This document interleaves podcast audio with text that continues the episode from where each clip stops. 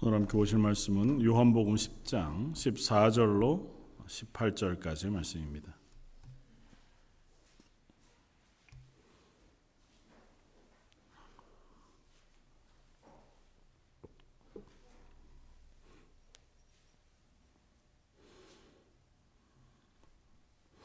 요한복음 10장 14절로 18절까지 자, 찾으셨으면 우리 한 목소리 같이 한번 봉독하겠습니다. 나는 선한 목자라 나는 내 양을 알고 양도 나를 아는 것이 아버지께서 나를 아시고 내가 아버지를 아는 것 같으니 나는 양을 위하여 목숨을 버리노라. 또 이 우리에 들지 아니한 다른 양들이 내게 있어 내가 인도하여야 할 터이니 그들도 내 음성을 듣고 한 무리가 되어 한 목자에게 있으리라.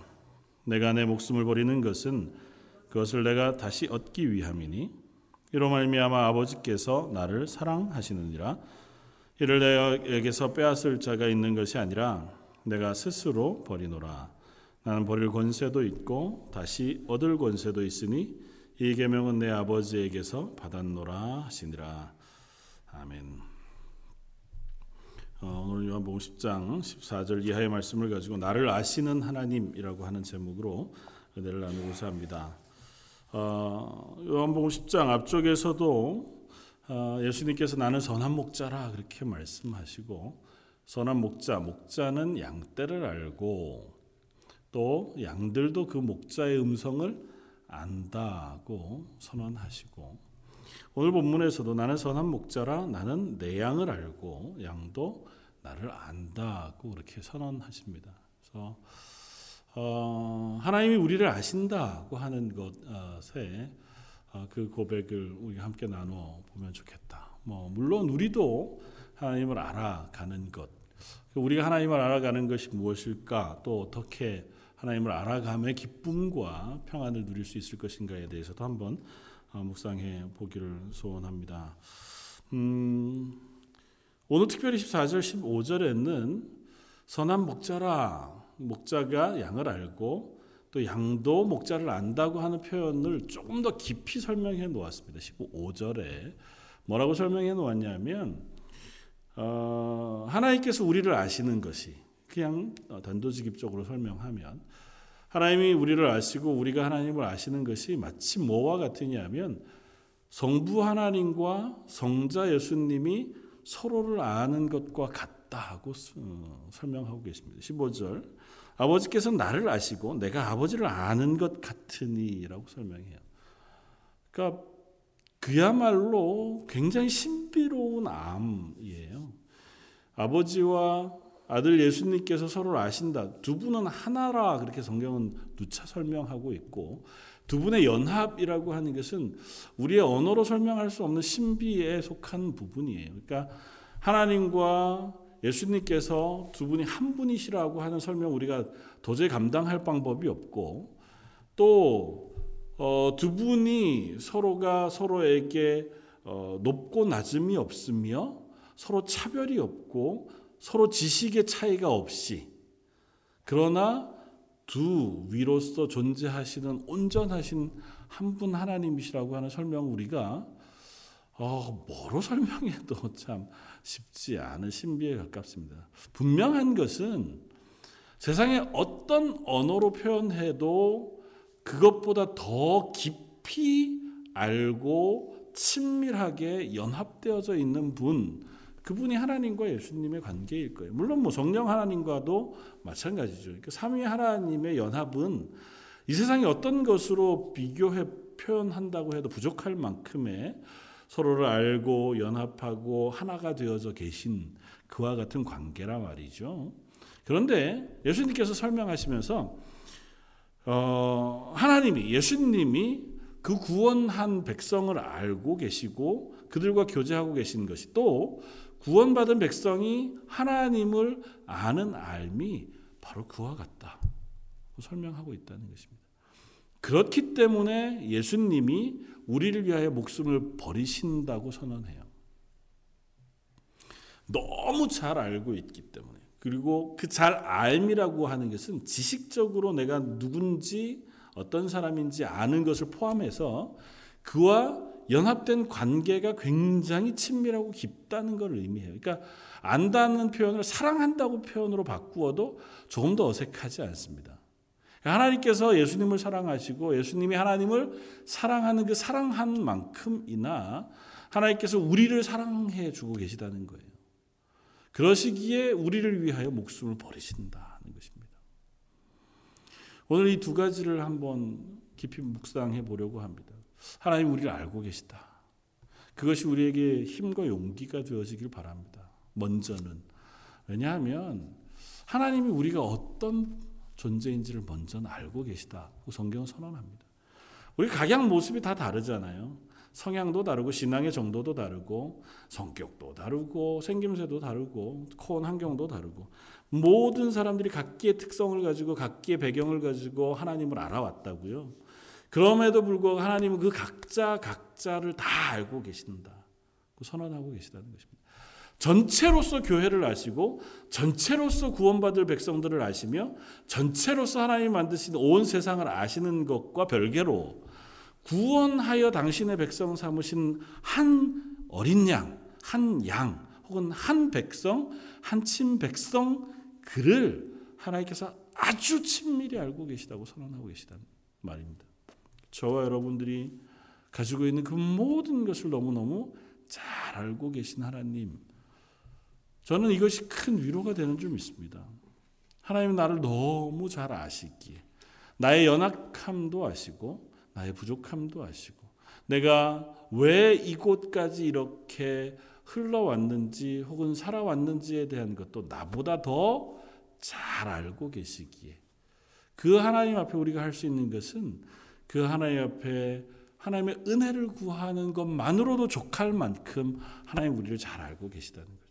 구구절절하게 내가 왜 이런 행동을 했는지, 내가 왜 이런 상황 속에 놓여 있을 수밖에 없는지, 아니면 내가 왜 믿음의 연약한 자리에서 아직도 헤매고 있는지, 아직도 담대하게 하나님 말씀에 순종하여 뭔가 하나님의 큰 일들을 맡기신 것에 온전하게 신실하게 서지 못하는지에 대한 모든 부분도 하나님 알고 계시다. 하나님 아신다는 것에는 우리의 변명도 아시고 우리의 못남도 아신다는 거예요. 그 하나님은 그 우리의 세세한 모든 것들을 알고 계시기에 우리 각자를 각자의 특성에 맞게 인도하신다는 것입니다.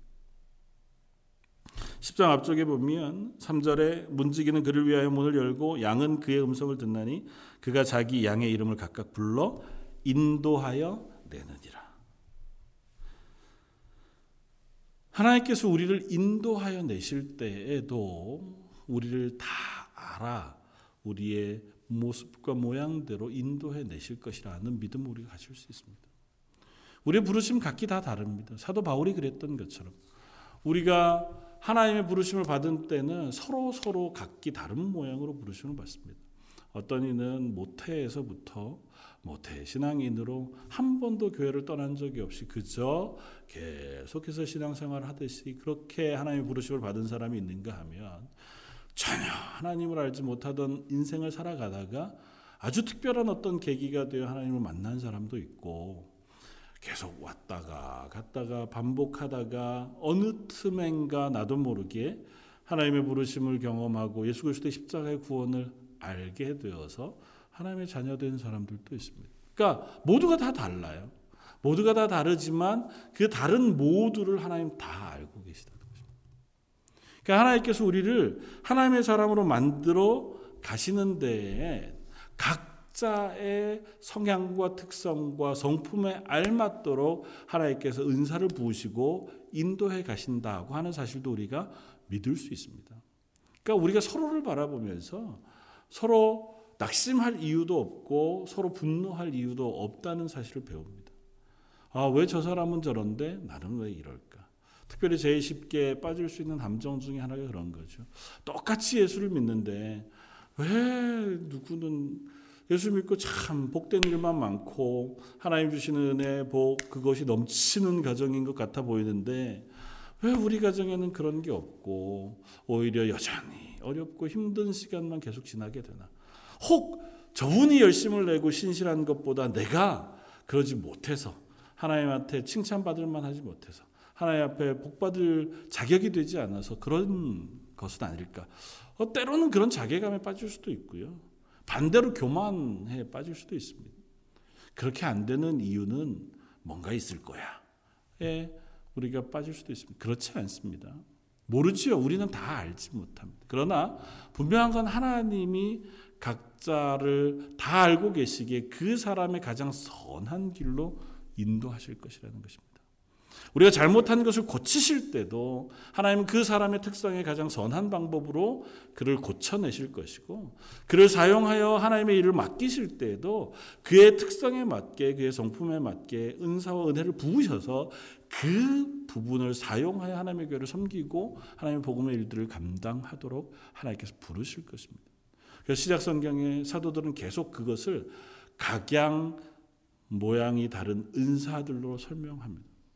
우리가 한 지체도에 지체의 여러 부분들이 있어서 각 지체마다 각기 다른 특성을 가지고 있다고 하는 것을 우리 분명히 이야기합니다. 그러니까 하나님의 교회로 부르심을 받은 모두가 다 입일 수도 없고 다 머리일 수도 없고 다 눈일 수도 없다. 우리가 서로 다른 지체고 서로 다른 은사를 받았고 서로 다른 사람들이라고 하는 사실을 누차 설명합니다. 그리고 그것이 연합하여 서로가 서로를 보완하고 서로가 서로 협력하고 서로 도와 하나의 온전한 지체를 이루어 가는 것이라고 설명합니다.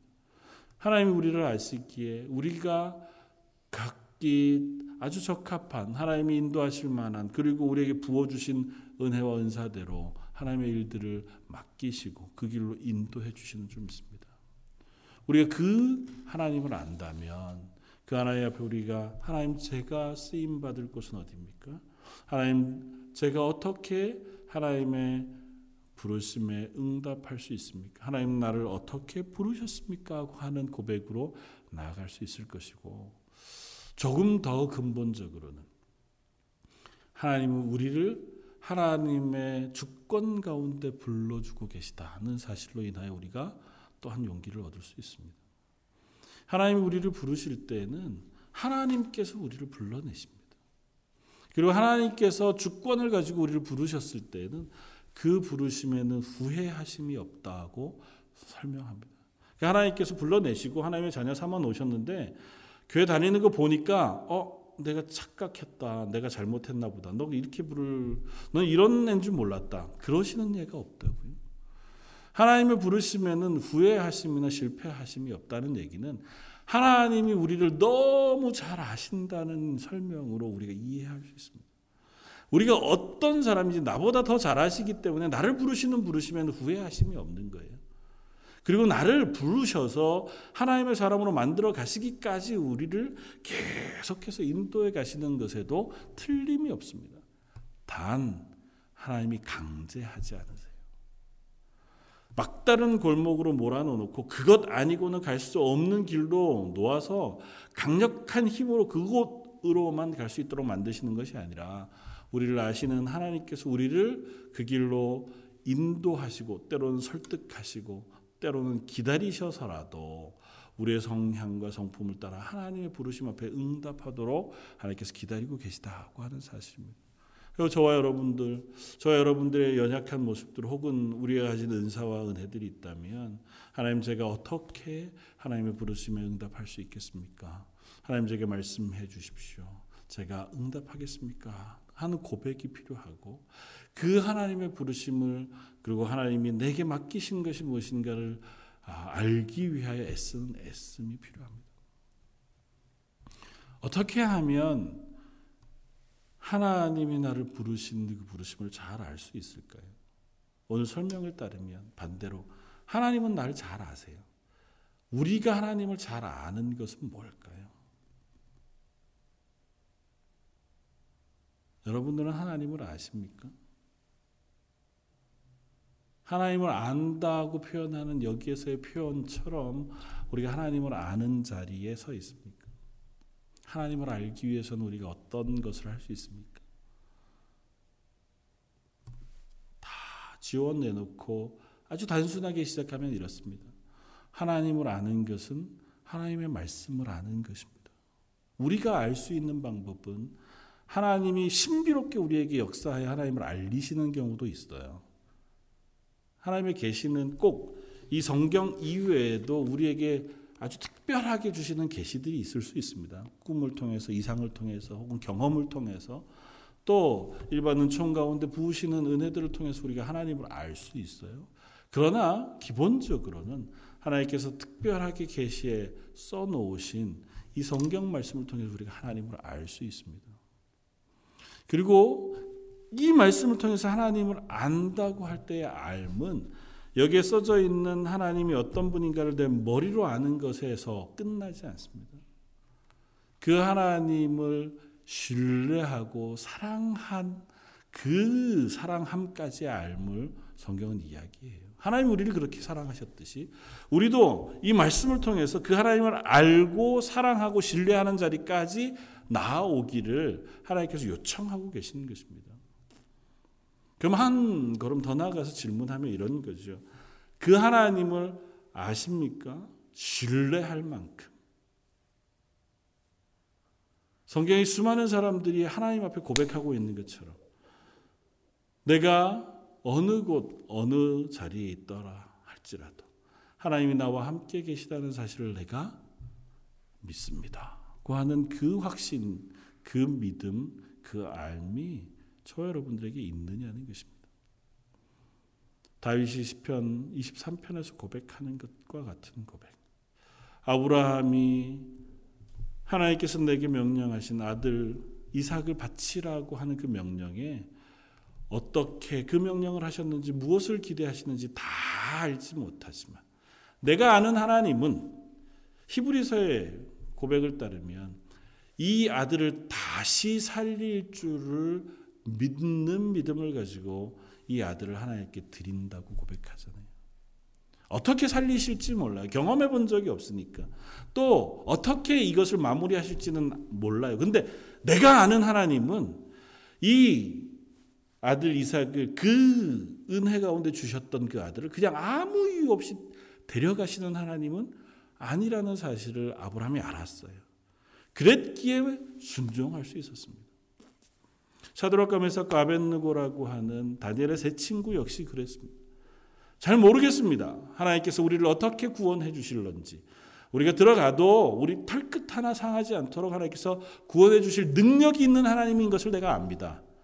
그러나 혹 그렇게 아니하실지라도 그래도 그 하나님을 향한 순종과 내 믿음을 놓칠 수 없는 것은 하나님께서 나를 또한 아시고 나를 향하여 그와 같이 행해 주시는 것을 내가 알기 때문입니다. 저 여러분들의 믿음과 저 여러분들의 하나님을 향한 고백은 어떻습니까? 우리도 그와 같이 하나님을 알고 있습니까? 그와 같이 하나님을 향한 믿음의 고백과 신뢰들을 가지고 있습니까? 그건 어떻게 하면 생기는 걸까요? 어떻게 성경에 나오는 그 수많은 사람들 그리고 역사상 수많은 믿음의 선진들은 어떻게 그렇게 담대한 믿음들을 가졌을까요?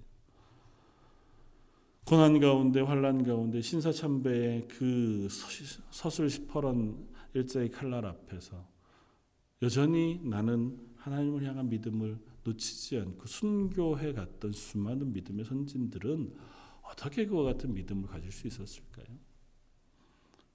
아주 특별한 경험이 있었기 때문에 아니면 그분들에게는 하나님께서 아주 특별한 은혜를 부어주셨기 때문에 물론 그렇겠죠. 그러나 우리가 하나님의 말씀을 통하여 하나님을 알면 알수록 우리는 그와 같은 신뢰와 믿음의 자리에 설 수 있다는 사실을 깨닫습니다. 저 여러분들이 그와 같은 자리에 서기를 원합니다. 그런 경험들이 반복되어 우리 속에 일어날 수 있기를 바랍니다. 말씀을 읽으면서 말씀을 묵상해 가면서 이 말씀 속에 나타난 하나님을 바라보면서 이 말씀 속에 나타나는 예수 그리스도의 그 은혜를 바라보면서 이 말씀 속에 나타나는 그 신실하심과 오래 참으시는 그 하나님의 놀라운 사랑을 읽으면서 그것 때문에 가슴 뜨겁게 기뻐하고 감격하고 그것 때문에 믿음의 확실한 자리에 서가는 경험들이 저 여러분들에게 있기를 바랍니다. 이건 결코 어려운 얘기가 아닙니다. 다들 한 번쯤은 그런 경험들을 해보았을 것이고 또 어떤 순간에는 그와 같은 경험들을 가지고 뜨거운 가슴으로 하나님 앞에 기도했던 경험들이 있었을 겁니다. 우리가 그것을 놓치는 이유는 그와 같은 자리에 서지 않기 때문일 거예요.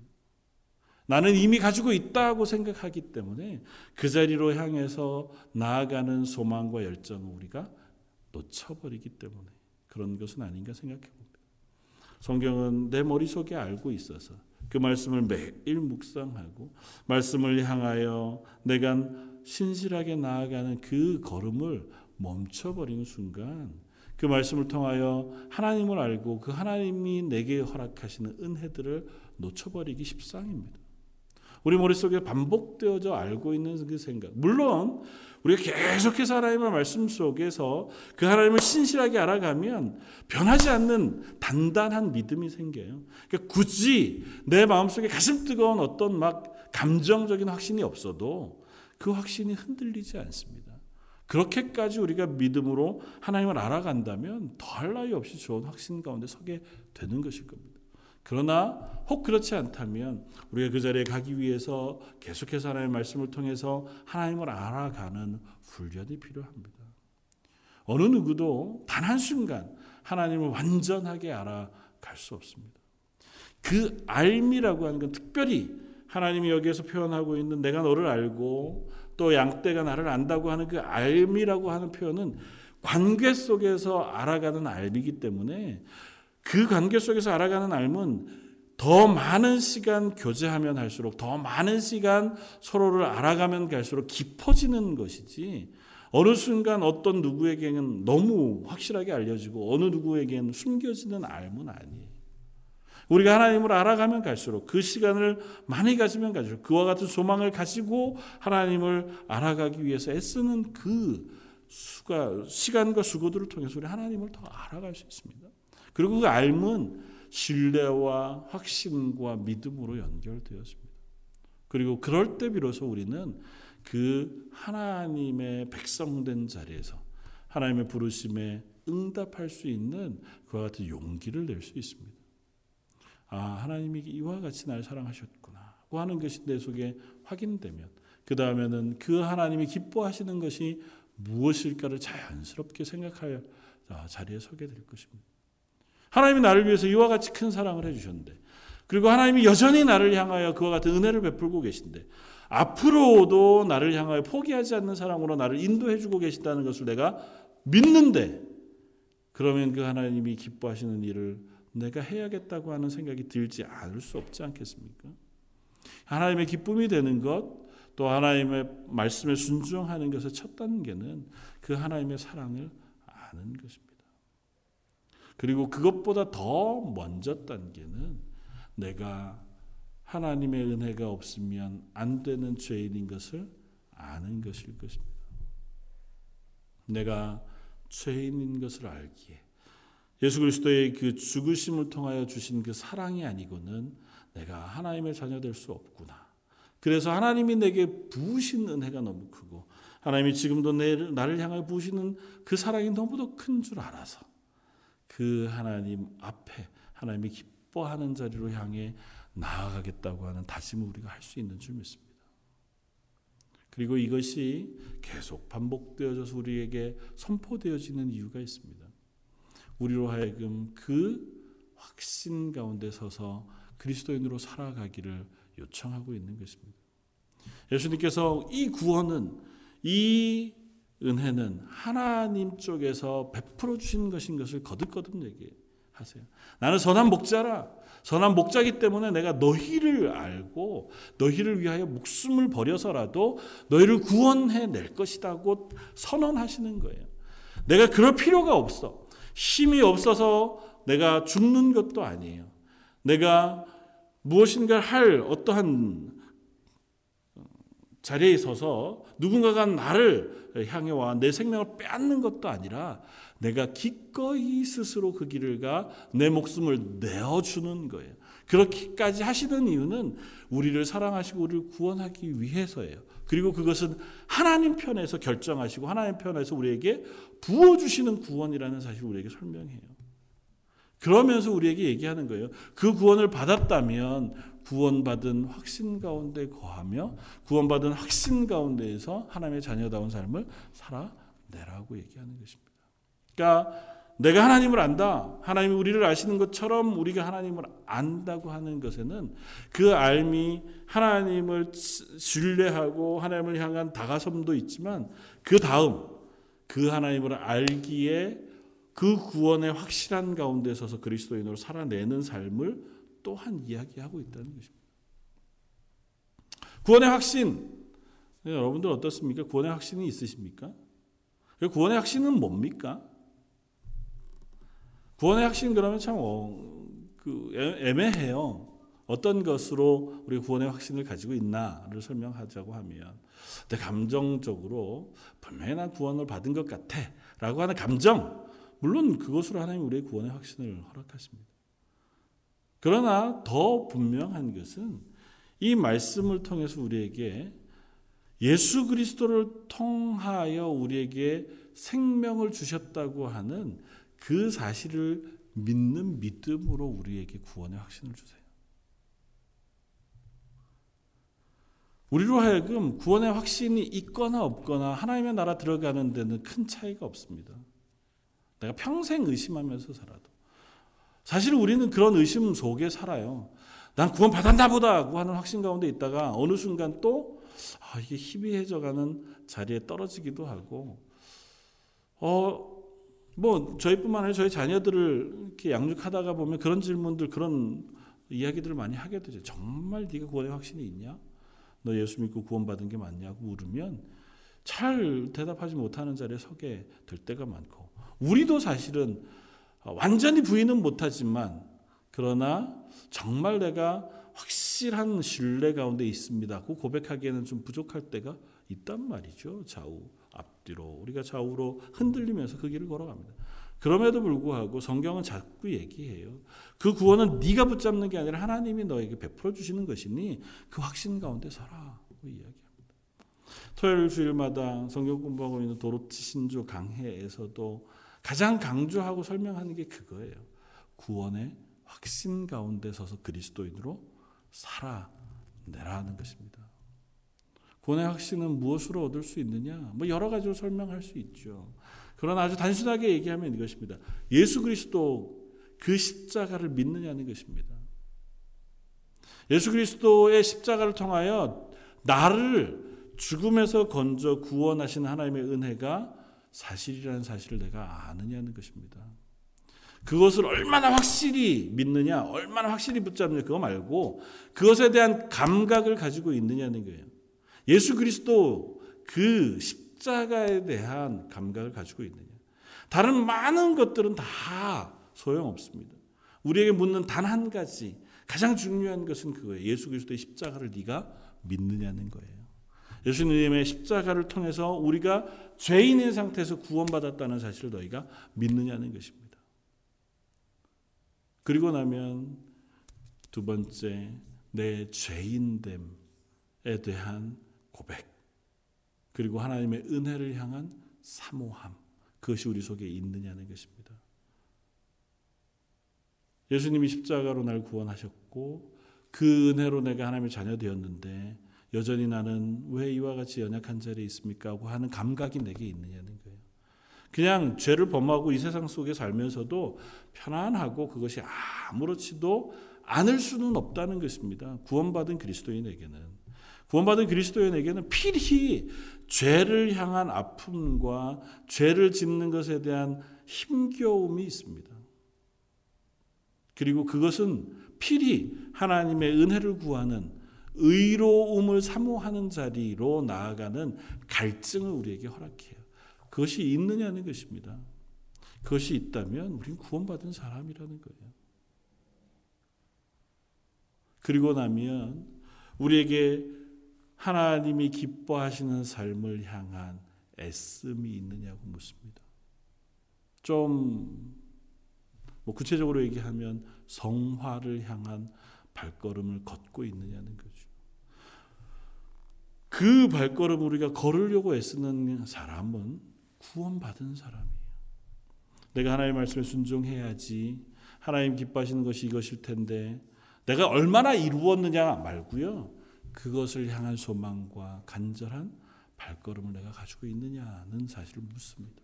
그러니까 그것을 다 도식화할 수 없지만 이런 감각을 우리가 가지고 있느냐를 물어요. 있다면 당신은 구원받은 사람입니다. 그 하는 그 확신을 주려고 해요. 그럼 뭔 의미가 있습니까? 시컨 그런 건 가지고 있어도 더 잘 열심히 살지 못하면 그것을 아 나는 분명히 그런 걸 가지고 있는 것 같기는 한데 그래도 뭐 되게 열심히 신앙생활하는 것 같지 않은 그러면서 확신을 가지는 것이 무슨 의미가 있습니까? 무슨 의미가 있을까요?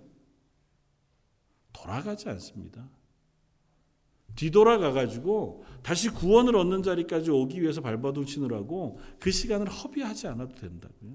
하나님이 날 구원하신 것이 확신하다면 그 확신을 가진 그 자리에서 이제는 하나님 아버지가 기뻐하는 것을 하기 위해서 내가 수고하는 자리로 나아갈 수 있다고요. 구원은 이미 허락하셨으니까. 나 같은 죄인을 정말 이 세상 가운데 버려놓아도 아무런 항변할 것이 없는 죄인인 나를 건져서 구원해 주신 것이 확실하다면 그렇다면 지금부터 그 기쁨과 감사함으로 하나님이 기뻐하시는 것이 무엇인지 발걸음으로 옮겨갈 수 있는 용기와 시작을 줄 수 있다는 거예요. 그래서 우리에게 확신을 자꾸 주시고자 하는 겁니다. 우리에게 구원의 확신을 자꾸 주시고 구원을 내가 너희에게 선물로 준 것이다. 너희에게 근거하지 않고 나로부터 너에게 부어지는 것이다라고 하는 사실을 자꾸 설명하시는 이유는 그 설명을 통해서 우리가 확신 가운데 거하면서 하나님이 기뻐하시는 그리스도인의 삶을 출발하기를 요청하시는 거예요. 오늘 말씀 가운데 하나님 우리를 아시는 것처럼 우리도 하나님을 알아가기를 소원합니다. 그리고 그 알아감 속에는 내가 구원받은 하나님의 자녀인 것을 아는 그 자리에 서서 하나님이 기뻐하시는 것을 알아가는 자리로도 나아갈 수 있기를 바랍니다. 분명한 것은 우리가 하나님의 말씀을 묵상할 때 그리고 하나님의 말씀을 통하여 하나님이 내게 부으시는 그 은혜들을 우리가 누리게 될 때 더 선명히 이와 같은 사실을 확인하게 될 것이라는 것입니다. 구원의 확인, 그 확신과 믿음의 담대함, 하나님이 나의 삶을 인도하시는 그 분명한 인도하심, 그 하나님 주시는 평안, 하나님 주시는 은혜와 은사, 그 모든 것 역시 우리가 그 하나님의 말씀에 집중하고 그 말씀을 들으려고 할 때, 그리고 그것을 통해서 하나님을 알아가면 갈수록 우리 속에 풍성이 만들어지는 것일 것이고, 그와 같은 자리에 서면 설수록 우리는 더 하나님이 기뻐하시는 자리로 나아갈 수 있는 하나님의 자녀가 되어지는 줄 믿습니다. 그와 같을 때 우리도 성경에서 나오는 다윗 같이 또 아브라함과 같이 혹은 믿음의 선조들과 같이 제가 이곳에서 사는 삶을 하나님이 인도하시는 줄 믿습니다. 하나님이 나의 구주가 되시는 것을 제가 믿습니다. 그 하나님이 기뻐하시는 삶을 살기를 소원합니다. 다짐하는 하나님의 사람들 되실 줄 믿습니다. 저 여러분들에게 그와 같은 소망과 그와 같은 기대를 가지고 하나님, 하나님이 아는 것처럼 저도 하나님을 알고 싶습니다. 하나님 제게 하나님을 알려주십시오. 하나님을 아는 자리로 나아설 수 있도록 은혜 베풀어 주십시오. 기도하는 저 여러분들 되시기를 주님의 이름으로 부탁을 드립니다. 한번 같이 기도하겠습니다. 나는 선한 목자라. 나는 내 양을 알고 양도 나를 안다 하고 말씀하시고 저희로 하여금 그 하나님을 아는 자리에 서서 그 하나님이 나의 하나님 되심과 하나님이 내게 베풀어 주신 구원의 그 확실함과 그 하나님이 나를 여전히 인도하고 계시고 앞으로도 이끌어 가실 것을 믿어 그 하나님이 기뻐하시는 자리에 서기 위하여 애쓰고 그 하나님을 알기 위하여 수고하는 자리에 서기를 소원합니다. 저희들에게 그와 같은 은혜를 베풀어 주십시오. 하나님의 말씀을 읽을 때, 기도할 때에 하나님이 주시는 그 놀라운 은혜들을 경험할 수 있게 해주시기를 원합니다.